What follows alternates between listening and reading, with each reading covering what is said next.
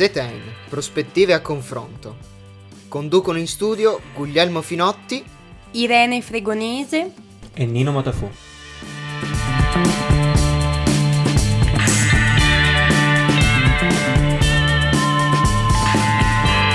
Buonasera, buonasera carissimi radioascoltatori e ascoltatrici, bentornati a una puntata di ZN in prospettiva a confronto che in realtà è l'ultima puntata prima delle vacanze di Natale con un twist perché come i fasti della prima stagione sarà una puntata divisa in due parti. Vista il materiale, magari vi ricorderete come la settimana scorsa purtroppo abbiamo dovuto saltare eh, il nostro upload perché la sessione incombe su tutti noi e eh, insomma non è così semplice stare dietro a tutto, quindi per farci perdonare Insomma, Guglielmo, eh, tagliamo, non essere logorroico come, come, siamo soliti essere noi giuristi. Comunque... Eh... Per farci perdonare abbiamo, tro- abbiamo una puntata, un puntatone in due parti, con un sacco di bellissimi ospiti, dai, su via. Una puntata speciale divisa in due, con tre ospiti, tutti e tre molto, molto, molto esaustivi nella trattazione dell'argomento, che è che è il futuro del lavoro, il futuro del lavoro perché ovviamente noi giovani eh, ci stiamo per, come dire, affacciare sul mondo del lavoro, il nostro ciclo di studi sta per terminare con tutti i dovuti toccar ferro e quant'altro. Io tocco 175 kg di ferro in questo momento, grazie per avermela chiamata ad ogni modo. ad ogni modo, quindi ovviamente è naturale avere un po' di preoccupazione su che cosa, cosa comporti il mondo del lavoro, quale sia il futuro del mondo del lavoro e quale sia il suo status corrente, visto che comunque c'è stata una piccola pandemia globale di mezzo e avrete notato noi non abbiamo parlato di Covid durante questa stagione. Toccheremo tangenzialmente l'argomento in questa puntata, però comunque cerchiamo di farlo con uno sguardo rivolto al, ai problemi del presente e a come risolverli per il futuro. Sì, specie perché noi giovani siamo un po' la generazione, noi nati negli anni 90 e 2000, siamo un po' la generazione che si è presa in pieno la crisi del 2008 e come dirà eh, molto puntualmente una dei nostri tre ospiti in questa serie di puntate, eh, non ci eravamo ancora totalmente ripresi dalla crisi del 2008 che boom è arrivata la crisi Covid. Ma teniamo nascosto il nome della terza ospite perché no è un spoiler. po' di no spoiler. Abbiamo Nino, tu che sei silenzioso. Intanto ciao Nino, ciao.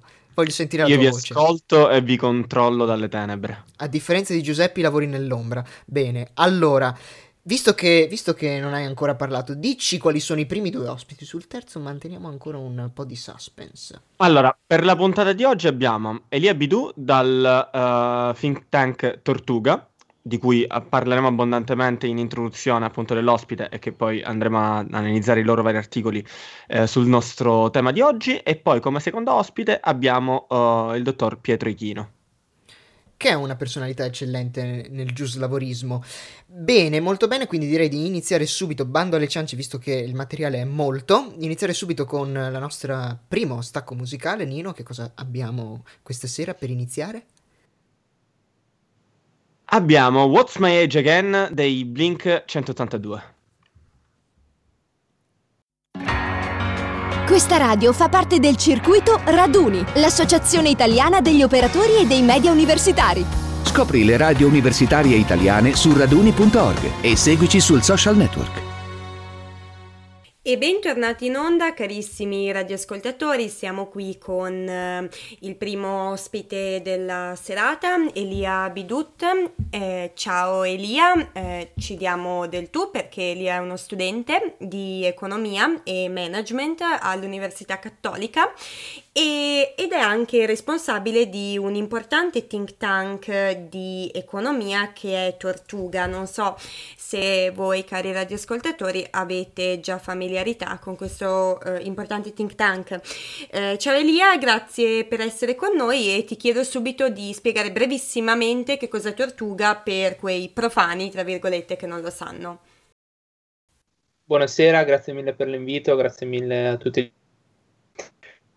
eh, Tortuga è un think tank e che cos'è un think tank? Allora, facciamo un passo indietro. Un think tank è un, um, qualcosa che si pone a metà tra l'accademia e, e, la politica, quindi ha il compito di recepire quelli che sono uh, le ricerche o gli studi posti nell'accademia, soprattutto nel campo dell'economia e delle scienze sociali, e poi di tramutarli in policy, in raccomandazioni, in eh, studi eh, per la politica, in modo che poi questi studi possano trovare eh, applicazione diretta in quello che è il mondo reale. Eh, Tortuga si pone questa ambiziosa asticella nel, in Italia e siamo un po' particolari perché siamo il primo think tank di studenti eh, e giovani economisti e professionisti nel campo dell'economia e delle scienze sociali. Siamo tutti under 30 e um, siamo ormai più di 50, nasciamo nel 2015 a Milano, ma ormai siamo un po' in tutto il mondo, dall'America all'Africa, quindi è una realtà molto, molto dinamica. Ed è sempre molto bello avere a che fare con una realtà del genere. Ma prego Nino, tu parti con la prima domanda, vai. Perfetto, partiamo subito. E allora, eh, partiamo da uno sguardo molto generale sul mercato del lavoro italiano. Con Tortuga avete scritto tre eh, corposi articoli per la rubrica Econopoli del Sole 24 Ore che ovviamente linkeremo nella descrizione della puntata per chi volesse approfondire. Ma riassumendo brevemente, quali sono gli elementi più di impatto che la vostra analisi ha riscontrato? Allora, ehm, c'è stato naturalmente un fenomeno durante quest'anno che è sicuramente il Covid che ha stravolto tutti eh, gli andamenti in seno al mercato del lavoro. Diamo solo due dati. Abbiamo, sono, sono, stati persi, uh, uh, secondo gli ultimi dati, quindi arriviamo a settembre, uh, eh, 656.000 posti di lavoro. Questo è, è, un calo del tasso di occupazione di 1,9 punti percentuali. Ehm, ma il dato in sé non rivela troppo se non quello che è l'impatto assoluto. Per renderlo più interessante bisogna scavarci un po'. E quindi è quello che abbiamo tentato di fare in questi tre articoli, come giustamente ricordavate, eh, di Econopoli.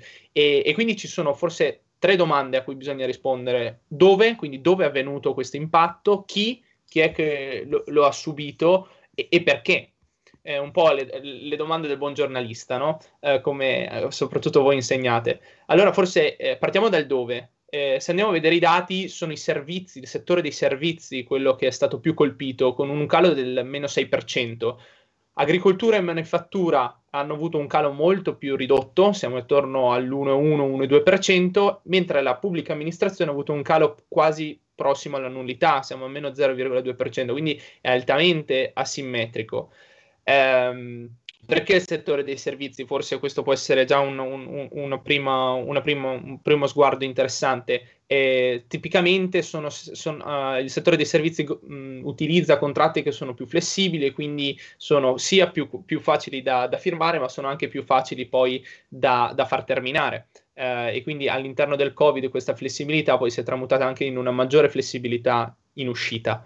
Uh, il key Uh, altra domanda interessante. Il che è una, è una domanda molto complessa perché ehm, è un fenomeno complesso, ma una grande famiglia di persone che è stata gravemente colpita siamo noi, siamo i giovani. Uh, da febbraio, uh, se noi guardiamo i dati che vanno da febbraio 2014, quindi chiamiamolo post crisi del 2008, insomma, a febbraio 2020, di prima che il Covid arrivasse anche in Italia, eh, il tasso di occupazione migliora per tutte le fasce di età, anche se sappiamo che è migliorato molto di più per i più vecchi, quindi per gli over 50. È già questo un primo campanello d'allarme, però era migliorato anche per, per i giovani. Se poi noi guardiamo all'impatto del Covid, quindi guardiamo i dati relativi al mercato del lavoro tra febbraio 2020 e giugno 2020, noi abbiamo due trend opposti. Gli over 50 non perdono quasi nulla, mentre c'è un crollo nelle fasce di giovani tra i 18 tra i 25 e i 34, che eh, addirittura quelli tra i 25 e i 34 perdono tutto quello che era stato guadagnato nei sei anni precedenti. E tra questi sono i giovani senza laurea a perdere ancora di più, quindi le categorie ancora più fragili. Quindi questa è la prima grande famiglia. Poi ci sono altri due eh, tagli, insomma, altri di ingrandimento che possiamo utilizzare del, del, degli stranieri, soprattutto anche gli stranieri senza laurea ad aver um, sofferto di più uh, della perdita dei posti di lavoro e la seconda sono quelli delle donne. Uh, purtroppo nel secondo trimestre del, uh, del, 2020 si è avuto una perdita relativa del numero di occupate quattro volte più larga rispetto a quelli degli uomini, quindi parliamo di un meno 2,34% per le donne e, e solo meno 0,58% per gli uomini. Questo perché? Eh, dicevamo prima, bisogna un po' connettere i puntini che, che abbiamo, di cui abbiamo discusso finora. Eh, mh, dicevamo prima che quello a aver sofferto mh, di più in termini di, di, perdita di posti di lavoro e le donne sono maggiormente occupate proprio in questo, in questo mh, settore qui rispetto alla, all'agricoltura e, e, quindi il fatto di, di, di, essere occupate principalmente in questo settore ha fatto sì che poi eh, abbiano sofferto una, cresci- una, una, una perdita uh, maggiore rispetto a quella degli uomini. E, uh, qua abbiamo coperto due delle tre domande e forse rimane la terza fuori che è il perché. Eh, perché eh, il, c'è stata questa grossa perdita e perché questa perdita così asimmetrica, quindi perché hanno sofferto soprattutto i giovani. Questa è una, fo- una fotografia, un'istantanea proprio di quello che eh, in economia viene chiamato un po' il dualismo del mercato del lavoro. E il dualismo significa che ci sono due grandi gruppi di contratti, due grandi gruppi di eh, dipendenti. I soggetti con contratti altamente tutelanti, pensiamo ai contratti a tempo indeterminato in settori che sono più o meno tetti come il lavoro dipendente della pubblica amministrazione, i lavori statali, questa, questa famiglia di lavoratori qui, e un, uh, un, settore invece di lavoratori con contratti meno tutel- che tutelano molto di meno, che hanno meno garanzie e, e che quindi sono, si prestano maggiormente a questi tipi di movimenti anche bruschi uh, in periodi uh, economicamente complessi come quello durante il Covid. Infatti sono i giovani ad aver sofferto di più, giovani che spesso non, non hanno forme contrattuali tutelanti, eh, non hanno forme contrattuali che permettano poi anche ehm, di poter mh, mm, sostanzialmente di poter avere una stabilità eh, tumultuosi come questo. E, e, sono stati poi i lavoratori marginali eh, che sono quelli con poca esperienza livora- lavorativa e un basso livello di scolarizzazione che da un lato riescono a trovare facilmente ma l'altra fa- faccia della medaglia è che quando invece le cose non vanno bene, come nelle crisi economiche, sono i primi a perdere il posto di lavoro. Quindi questo un po' eh, abbiamo tentato di riassumere eh, quello che, che, che, che, è successo nel mercato del lavoro con il Covid. E per dare una, mm, diciamo, uno sguardo completo dal punto di vista degli esempi, abbiamo ragionato, ci ha risposto appunto su quali sono le classi più colpite rispetto alle altre. Ma ragionando al contrario, si può fare l'identikit di una categoria che è stata a prova di Covid, si potrebbe dire, quindi quella che ha subito il, il minore impatto da questa pandemia? Sì, possiamo identificare eh, una, delle, una, categoria che è stata colpita meno dall'impatto del Covid, anche se è doveroso fare una premessa che tutte le categorie di lavoratori hanno avuto delle conseguenze eh, dall'impatto del Covid sul sistema del lavoro italiano. Um, forse quello che possiamo identificare sono i lavoratori della pubblica amministrazione, quindi lavoratori che gravitano nell'orbita del lavoro statale rispetto a quello del, del lavoro privato. Eh, lo abbiamo visto anche nei dati pre- che abbiamo descritto in precedenza, eh, il settore della pubblica amministrazione ha lo 0,2% eh, del, del, tasso di occupazione eh, rispetto ad altri eh, settori come quello dei servizi, come quello della, de, dell'agricoltura, dove i dati erano molto, molto più intensi. E allora passiamo adesso appunto a un espandere, andare un po' più nel dettaglio, no? Avete evidenziato, appunto ne parlavamo anche prima, eh, come i lavoratori più colpiti siano eh, quelli occupati nel settore servizi perché godono minori, di, minori tutele, hanno dei contratti più flessibili e così via. Ma sembra comunque possibile ricavare dal sottotesto degli articoli, comunque anche gli altri settori, penso soprattutto al manufatturiero, si reggono in piedi e hanno avuto delle perdite relativamente minori, diciamo, con un uso massiccio della cassa integrazione guadagni, la CIG, e il blocco dei licenziamenti. Solo che tutte queste misure di cui stiamo parlando hanno, diciamo così, una data di scadenza, non possono andare avanti per sempre e il ticchettio dell'orologio si fa sentire sempre di più. Ma che succederà quando inevitabilmente finiranno? Eh, questa è un po' una domanda da, da un milione di dollari. Eh, allora, la cassa integrazione è, è stata uh, uno degli strumenti che ha garantito una maggiore tutela del posto di lavoro durante eh, la crisi pandemica. Uh, con il lockdown, quindi parliamo di marzo, circa il 50% delle imprese e più o meno il 40% dei dipendenti del settore privati hanno usufruito della CIG con Covid-19. Questo perché? Perché ehm, c'è stato, cioè, naturalmente stata un'espansione delle eh, tipologie di imprese che hanno potuto avere accesso a questo tipo di meccanismo uh, di, di, di, aiuto. Uh, diciamo che quello che cambia tra una crisi Covid e la crisi del 2008 è proprio la modalità della crisi. La crisi del 2008 è stata una crisi finanziaria e economica che ha avuto uh, una gestazione più lunga e, e, e, e, ha avuto anche un riflesso sul mercato del lavoro che ha preso più tempo e quindi il ricorso a strumenti come quello della cassa integrazione ha avuto un, un, un impatto molto più graduale la crisi Covid-19 è quello che si può considerare uno shock eh, esterno Uh, sostanzialmente ed ha avuto un impatto immediato. Uh, pensiamo solo al lockdown, qua, cosa, uh, cosa, ha comportato. Ha usato il, il congelamento di interi settori dell'economia. Proprio per questo abbiamo visto un, un, un, aumento esponenziale nell'utilizzo di questi meccanismi di flessibilità. Come però um, ricordate, non potranno perdurare all'indefinito. Quindi due sono state le misure, uno è stato il blocco dei licenziamenti, eh, la seconda è la CIG.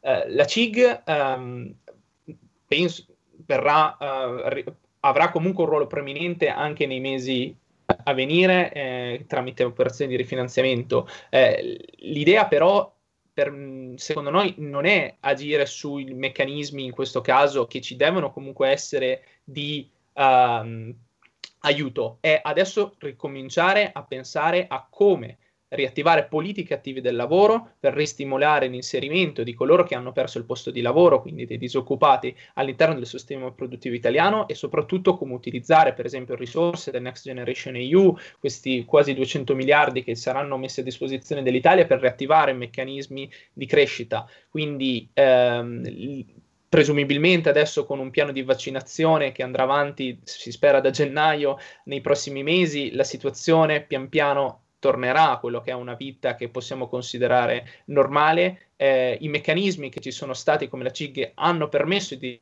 attutire l'impatto, è giusto che siano rifinanziati per il tempo a venire, ma ora bisogna pensare a come riattivare una spirale di crescita, a come riattivare politiche attive del lavoro che siano funzionali poi ad una ripresa economica.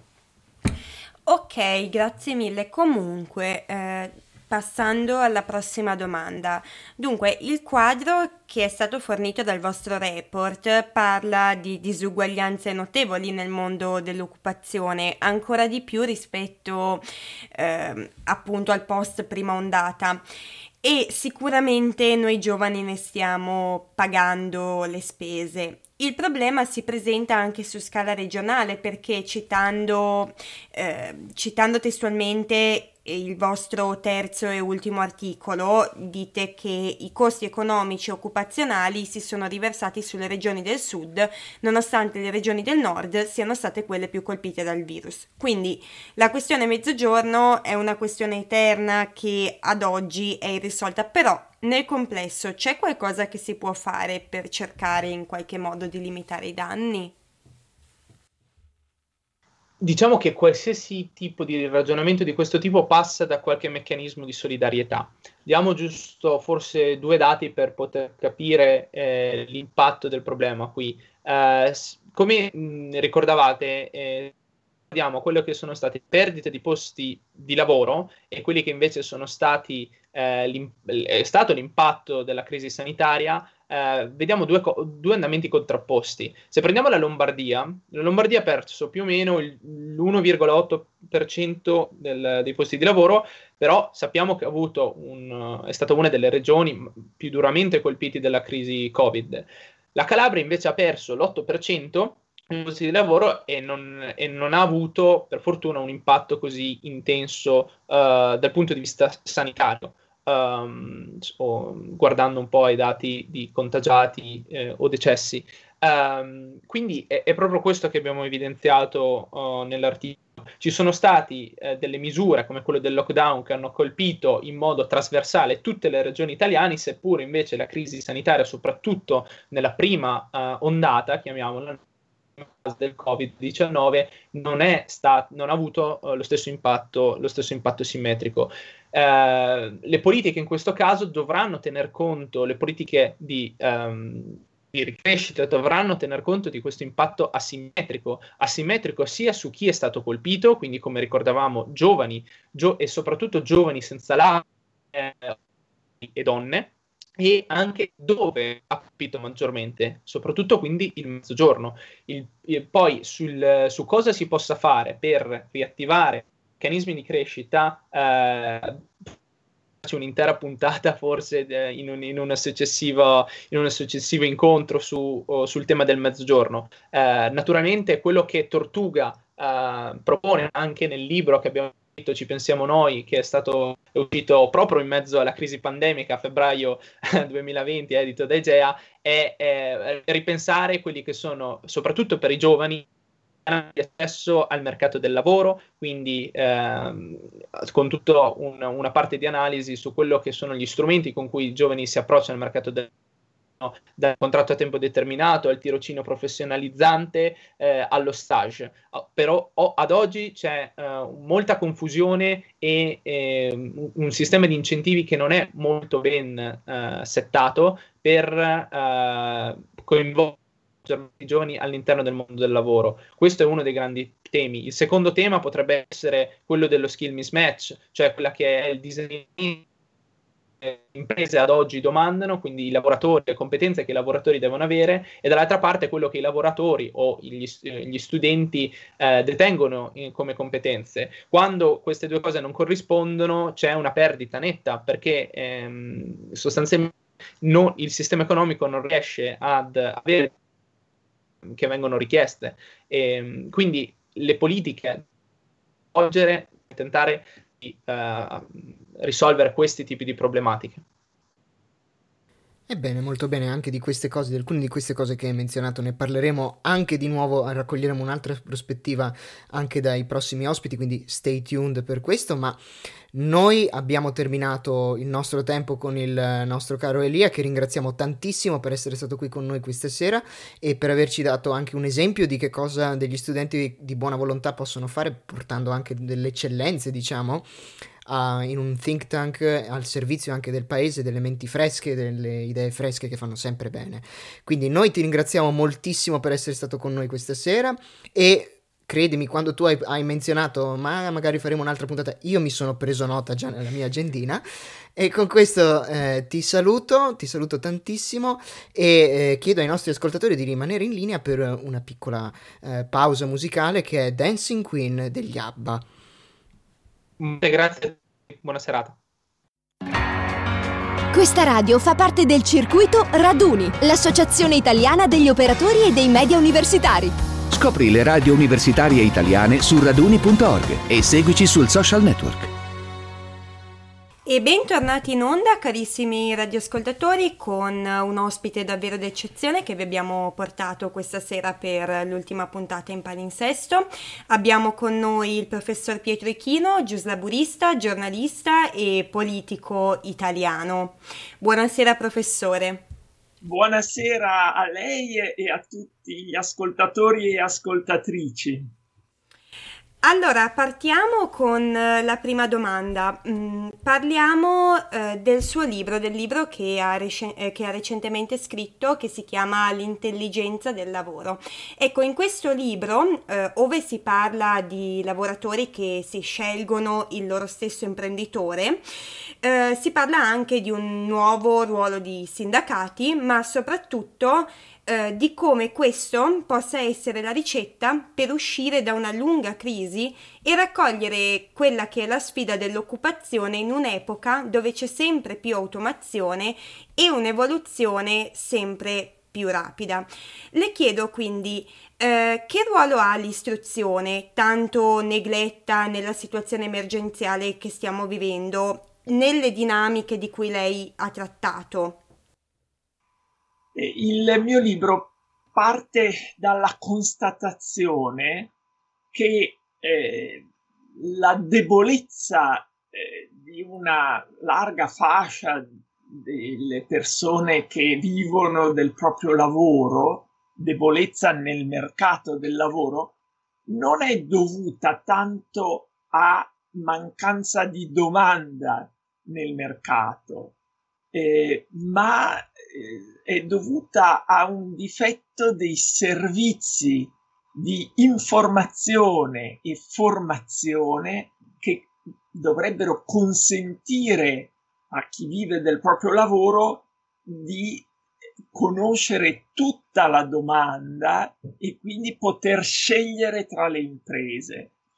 Eh, questo in realtà già oggi accade, una buona metà della forza lavoro sceglie l'imprenditore, lo sceglie eh, delimitando l'area in cui lo cerca, delimitando il settore merceologico, il tipo di azienda, grande azienda, piccola azienda, azienda artigiana, lo sceglie anche muovendosi perché la mobilità aumenta la possibilità di scelta dei lavoratori, ma lo sceglie soprattutto affinando la propria capacità, la propria educazione, la propria istruzione, la propria formazione professionale in relazione a ciò che le imprese cercano.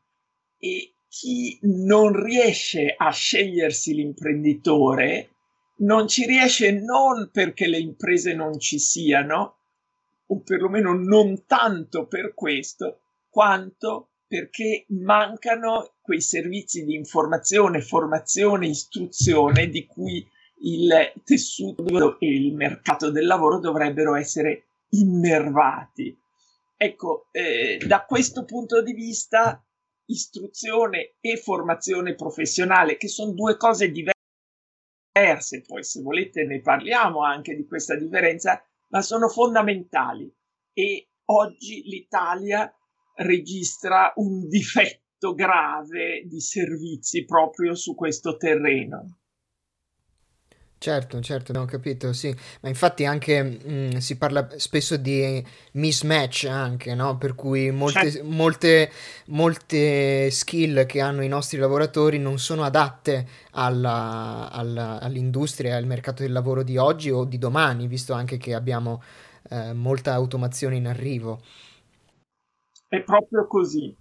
Ma senta, parlando invece di un, un altro uh, di una cosa come lo smart working, no? Tutti abbiamo avuto a che fare in un modo o nell'altro con lo smart working in questo, in questo periodo. Noi stessi adesso, in questo momento, eh, le interviste che stiamo facendo per il nostro programma sono tutte da remoto, e, compresa la sua ovviamente. E al netto delle esperienze personali che possono essere più o meno incoraggianti, si è trattato di un'esperienza positiva, magari per risolvere anche un problema cronico italiano, cioè scarsa produttività, poi magari parliamo anche di che cosa significa questa cosa e di perché per l'Italia è un grosso problema, oppure invece non, sta, non, sta, non ci sono dei benefici da questo punto di vista?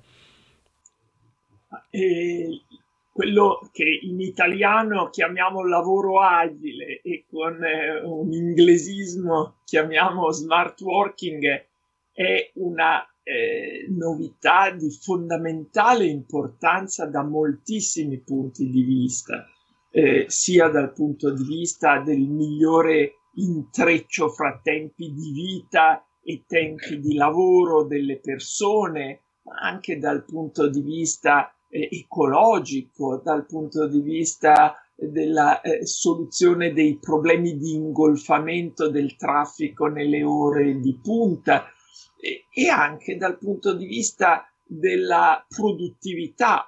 Lo smart working può determinare un aumento eh, di produttività, però eh, occorre avere ben chiaro che per poter potersi svolgere, per poter svolgere la propria funzione, il lavoro agile ha bisogno che si realizzino quattro presupposti assolutamente indispensabili.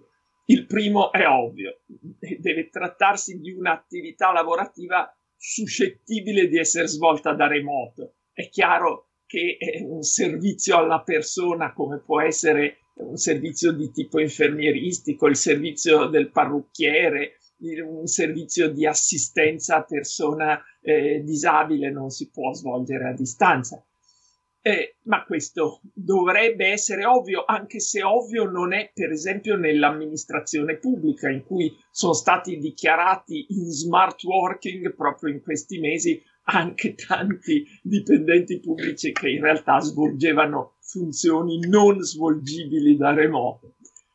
Poi, sì, infatti, una curiosa, una curiosa, un curioso dato, diciamo, quantomeno. Ma certo, e su questo punto il Ministero della Funzione Pubblica ha diciamo un po' mancato alla propria funzione in quanto avrebbe dovuto quantomeno censire le funzioni suscettibili di essere svolte da remoto e, eh, e, distinguerle da quelle non suscettibili. Quelle non suscettibili avrebbero dovuto essere dichiarate sospese, come si sospende il lavoro in tante posizioni nelle imprese private, e sostenute attraverso un meccanismo di sostegno del reddito di, del tipo della cassa integrazione. Eh, non, non, è eh, stato bello veder eh, mascherare una sostanziale sospensione del lavoro eh, con l'etichetta, la copertura dello smart working. È stata un'operazione eh, che era meglio che non venisse compiuta. Comunque questo è il primo requisito, poi c'è il requisito dell'accessibilità da remoto al gestionale dell'azienda o dell'amministrazione e ai suoi database. Eh, nelle aziende questo è largamente realizzato, nelle amministrazioni pubbliche prevale nettamente la situazione della non accessibilità da remoto per molte ragioni, in parte eh, di riservo, eh, sicurezza come nel caso della giustizia, ma in altri casi è pura e semplice arretratezza tecnologica. Però è chiaro a tutti che l'essenza dello smart working sta nel coordinamento della prestazione del singolo con il resto dell'organizzazione attra- attraverso lo strumento telematico informatico. Se non c'è la possibilità del collegamento da remoto con il, la struttura informatica dell'amministrazione, è evidente che il lavoro non può svolgersi da remoto. Quindi eh, anche da questo punto di vista, eh, per esempio, ritornando all'amministrazione pubblica, ci si sarebbe attesi che il Ministero della Funzione Pubblica facesse una mappatura delle amministrazioni sotto il profilo appunto dell'accessibilità da remoto e eh, diciamo in qualche modo eh, eh, consentisse di distinguere le situazioni in cui po- si poteva ragionevolmente parlare di smart working eh, e quelle in cui non si poteva per il semplice fatto che non era possibile il collegamento a distanza. Poi occorre che il lavoratore sia attrezzato con eh, un computer adatto e con il collegamento, la, diciamo l'allacciamento alla rete adeguato e anche questo non si può dare per scontato. In molti casi si è richiesto, per esempio, agli insegnanti di fare la didattica a distanza, ma nessuno si è curato di fornire loro l'allacciamento, la connessione alla rete eh, di cui, eh, col, col, senza la quale la didattica a distanza non può neanche eh, essere pensabile e il computer adatto. Eh, anche questo è un, un, tema importante che andrebbe eh, eh, approfondito. sarebbe interessante sapere quanti dipendenti pubblici sono attrezzati da questo punto di vista per lo smart working e nel settore privato eh, si assiste anche a eh, una redistribuzione dei costi relativi all'attrezzatura. L'azienda può indennizzare il lavoratore, concordare un concorso spese col lavoratore per il collegamento, per la dotazione privata eh, individuale eh, oppure eh, accordarsi diversamente, ma anche di questo, anche questo è un tema importante. Così come importantissimo è il tema della disponibilità da parte della singola persona di un locale adatto allo svolgimento del lavoro professionale perché eh, il, eh, l'idea dello smart working che si può svolgere in casa propria a prescindere da questa disponibilità è sbagliata. Il lavoro professionale richiede un ambiente adatto che deve avere un suo isolamento rispetto all'ambiente familiare. Eh, non si può pensare di svolgere bene il proprio lavoro sul tavolo della cucina col bambino che razzola intorno, col gatto che salta sulla tastiera del computer.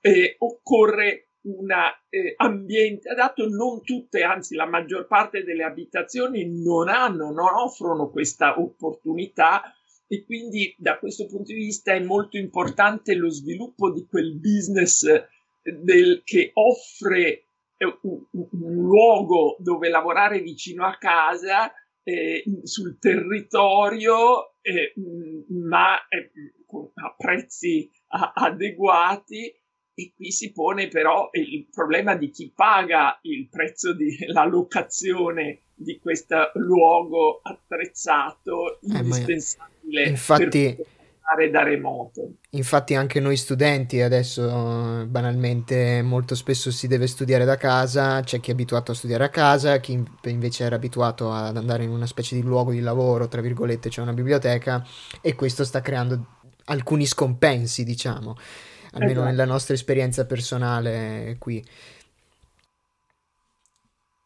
È così, quindi eh, eh, diciamo che eh, il discorso sullo smart working non può essere è, è buono o non è buono, è, sicuramente è cosa molto buona, è una novità importantissima, è uno dei pochi portati positivi di questa pandemia, eh, perché dobbiamo considerare tra i fatti positivi il, la dimestichezza che la pandemia ha obbligato a, ad attivare per tante persone eh, con il lavoro da remoto, con i colloqui a distanza, le teleconferenze. Eh, è molto probabile che lo sviluppo, il diffondersi di questa dimestichezza incida sulla struttura del sistema produttivo post pandemia si può prevedere, per esempio, che le riunioni di lavoro avverranno molto più frequentemente eh, mediante eh, la teleconferenza e si ridurranno dunque i viaggi di lavoro. Il, e questo è un, un effetto probabile del, eh, che ha un aspetto ecologico positivo nella riduzione del traffico aereo automobilistico, eh, forse anche un effetto economico negativo perché nel settore dei trasporti questo potrà forse, si tratterà di misurare questo eh, impatto, potrà forse determinare una riduzione della domanda del servizio di trasporto. Vedremo. Mm, certamente eh, è un, qualche cosa con cui dovremo, dovremo fare i conti, ma nel complesso direi che il saldo sarà positivo, l'umanità trarrà beneficio dall'aver imparato a fare anche da remoto cose che prima sapeva fare soltanto eh, dentro il perimetro aziendale attraverso quello che i giuslavoristi chiamano il coordinamento spazio-temporale. Ecco, il, la pandemia ha, ci ha imposto di familiarizzarci con un coordinamento che non è più quello spazio-temporale, ma è il coordinamento telematico informatico. E allora, a seguire, ehm, ricollegandoci appunto a questo tema, fino a che punto può arrivare questa necessità di adattarsi a una realtà come può essere quella dello smart working? Le chiedo nel senso che spesso si è parlato di un estremo che può essere anche il south working, quindi lo spostamento di magari lavoratori che potevano provenire al sud e, facendo un esempio pratico, andavano a lavorare a Milano, che vedono adesso, nella situazione di pandemia, eh, una, um, diciamo, un'opportunità per riuscire a lavorare per un'impresa milanese o che possa essere anche un'impresa estera dalla uh, propria postazione di casa, quindi dalle proprie città. Quanto è futuribile questo sistema? Quanto dopo la, pante- la pandemia potrà rimanere, rimanere, in essere o rimodularsi uh, secondo diverse esigenze dei lav- datori di lavoro o dei lavoratori? Ma guardi, eh, io non credo francamente che eh, quello che noi abbiamo conosciuto come lavoro subordinato, lavoro dipendente, eh, caratterizzato da quel coordinamento spazio-temporale di cui parlavo prima, cioè caratterizzato dalla svolgersi la prestazione dentro il perimetro aziendale possa di dall'oggi al domani trasformarsi in lavoro suscettibile di essere interamente svolto da remoto senza alcuna necessità di coordinamento spazio-temporale, cioè di presenza fisica della persona nel perimetro aziendale. Non lo credo. Credo che resterà necessario eh, che il lavoro eh, organizzato dall'impresa, inserito nell'organizzazione aziendale, abbia degli spazi, dei segmenti di tempo in cui l'attività è spesa dentro il perimetro aziendale, a contatto con i colleghi, eh, in, un, eh, in una situazione in cui lo scambio è immediato e non eh, diciamo avviene attraverso lo strumento eh, informatico telematico. Al, almeno a breve e medio termine ritengo che eh, il lavoro eh, dipendente potrà arricchirsi della nuova modalità smart working, della, eh, ma come eh, nella forma di un alternarsi di segmenti temporali di lavoro svolto eh, fuori dal coordinamento spazio-temporale e eh, segmenti invece di attività che si svolge all'interno di questo coordinamento del perimetro aziendale. Questo lo ritengo eh, molto probabile, mi sembra poco plausibile che eh, un, lavoro che fino a ieri era svolto esclusivamente dentro il perimetro aziendale possa svolgersi interamente eh, in, a un'altra latitudine e longitudine eh, in modo eh, continuativo ed esclusivo. Naturalmente eh, eh, invece questo resterà possibile per quel lavoro soprattutto di carattere autonomo che già da prima si svolgeva in questa forma, ma questo è ovviamente eh, fuori discussione.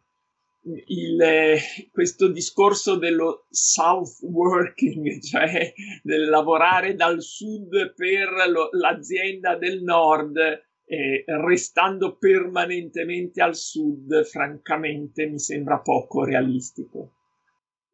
Va bene, vedremo come si svilupperà nel corso del tempo e abbiamo fatto una panoramica dell'impatto del Covid sulla, uh, sull'ambiente, sulla, sul mondo del lavoro e dell'automazione e allora viene naturale anche affrontare il tema del platform work. Recentemente ha anche scritto uh, un, un, articolo per, per, il foglio in tema riders nello specifico in cui uh, criticava l'applicazione della nozione di lavoro subordinato a, a, a, questa categoria, a questa categoria del platform work e quindi a quella dei riders.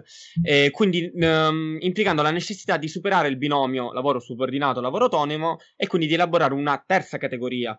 Quindi le vorrei chiedere eh, perché la nozione di lavoro subordinato non è adeguata e, e come potrebbe, potrebbe, articolarsi eventualmente questa uh, terza categoria.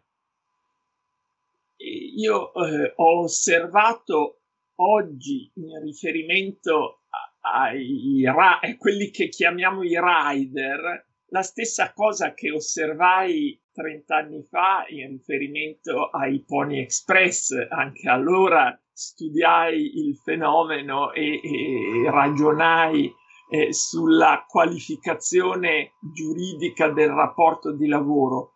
E oggi come allora osservo che eh, un contratto che nel, come elemento essenziale, fondamentale della sua struttura, preveda la possibilità di presentarsi al lavoro oppure no tutti i giorni.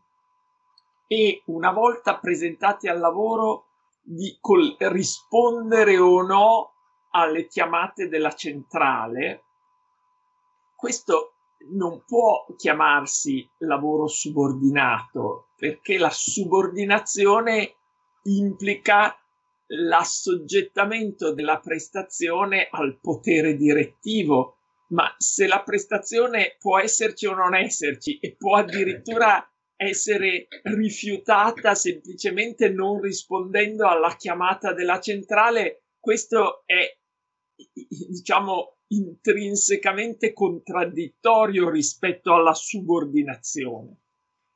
Ora, eh, questo non significa che il lavoro dei rider, come a, a, a suo tempo il lavoro dei cosiddetti Pony Express, non abbia bisogno di una protezione, ne ha bisogno e come.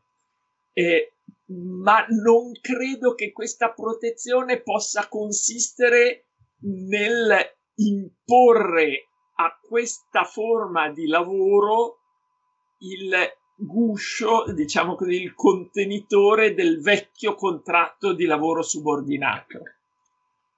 Se noi restiamo alla summa divisio tradizionale fra lavoro subordinato e lavoro autonomo e consideriamo essenziale per la nozione di lavoro subordinato il, la eh, l'assoggettamento a eterodirezione, cioè l'obbligo di ubbidienza nei confronti del datore di lavoro, e allora il platform work nella forma che lascia libero il prestatore di non rispondere alla chiamata, di non presentarsi al lavoro giorno per giorno, beh, quello non può considerarsi subordinato, ma noi abbiamo bisogno di un diritto del lavoro che sappia estendere le tutele necessarie, per esempio uno standard retributivo minimo, per esempio una tutela per l'evento eh, della malattia,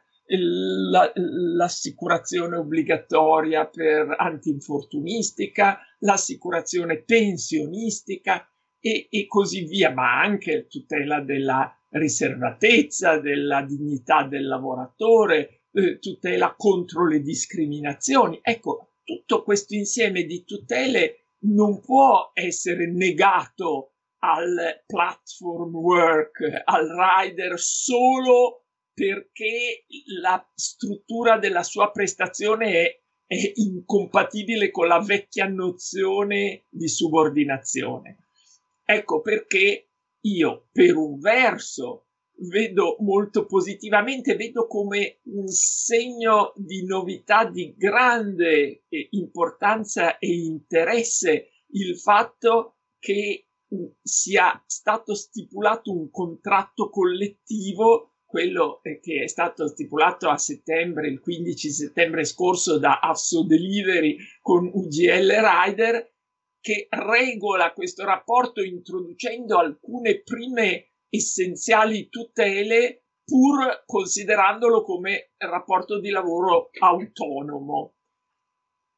Però dico anche che probabilmente sarà per il futuro sarà bene che il diritto del lavoro si attrezzi per proteggere, per garantire le tutele essenziali che sono quelle che dicevo prima, anche indipendentemente dall'esistenza di un contratto collettivo.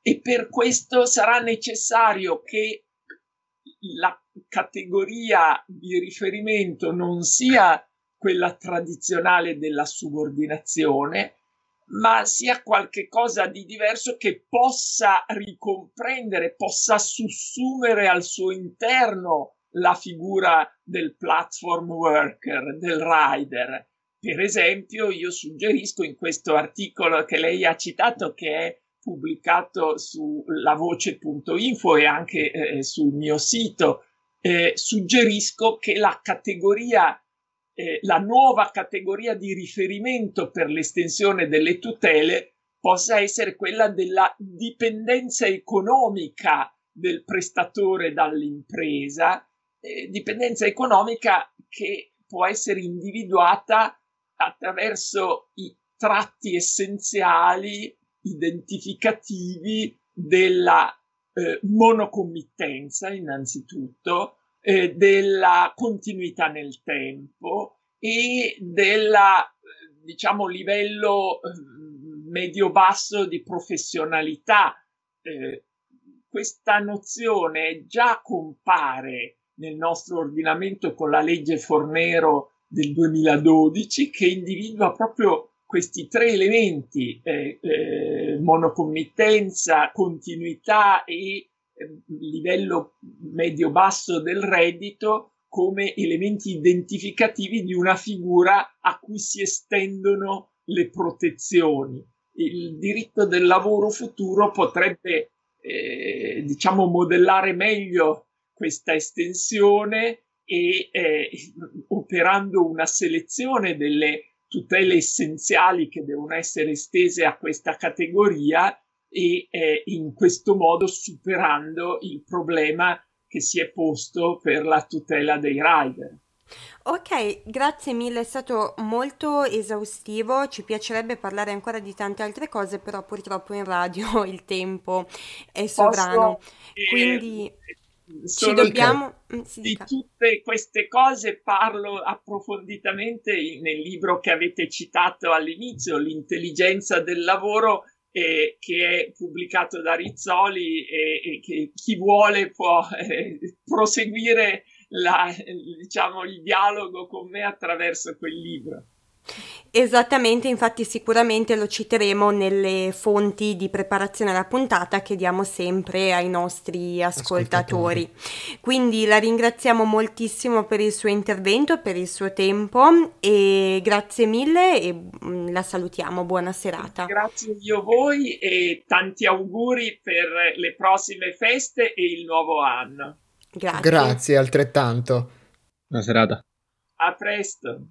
E sporgendo i nostri saluti al professor Ichino, dobbiamo anche porgere i nostri saluti a voi, cari radioascoltatori e ascoltatrici, perché il tempo a nostra disposizione per questa prima parte è terminato, ma non temete perché è un to be continued, quindi torneremo, torneremo di nuovo a parlare del futuro del lavoro. Vi aspettiamo per la seconda parte la prossima settimana. La prossima settimana seguiteci, continuateci a seguire con gli update sui nostri social per sapere chi sarà la terza ospite, vi diamo Guess già un who? piccolo indizio, diciamo così, è un, una personalità di spicco che sicuramente conoscerete. Che si occupa di mercato del lavoro e pensioni, eh, esatto. penso di aver già detto chi troppo. Chi sarà mai? Non si, noi non diciamo niente. Intanto vi lasciamo, vi lasciamo alla programmazione di Samba Radio e vi diamo appuntamento la settimana prossima, sempre di venerdì, sempre alle 20, sempre su Samba Radio o tramite podcast. Da Guglielmo Finotti, Irene Fregonese e Nino Matafu. È tutto. Buona serata.